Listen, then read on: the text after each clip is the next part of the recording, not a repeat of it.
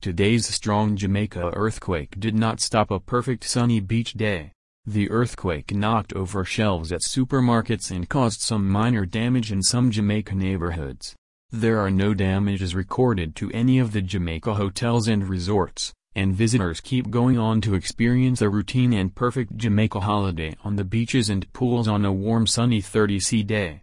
After the 5.4 magnitude tremor in Jamaica, there are no recorded casualties or injuries reported.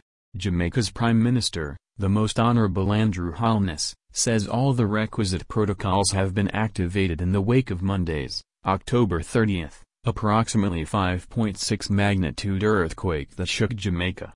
The earthquake unit at the University of the West Indies, UWI, advised that the earthquake was located about 10 kilometers south of Buff Bay, Portland and occurred at a depth of 18 kilometers. In a video presentation, Mr. Holness said an initial assessment indicates that minor infrastructural damage has occurred,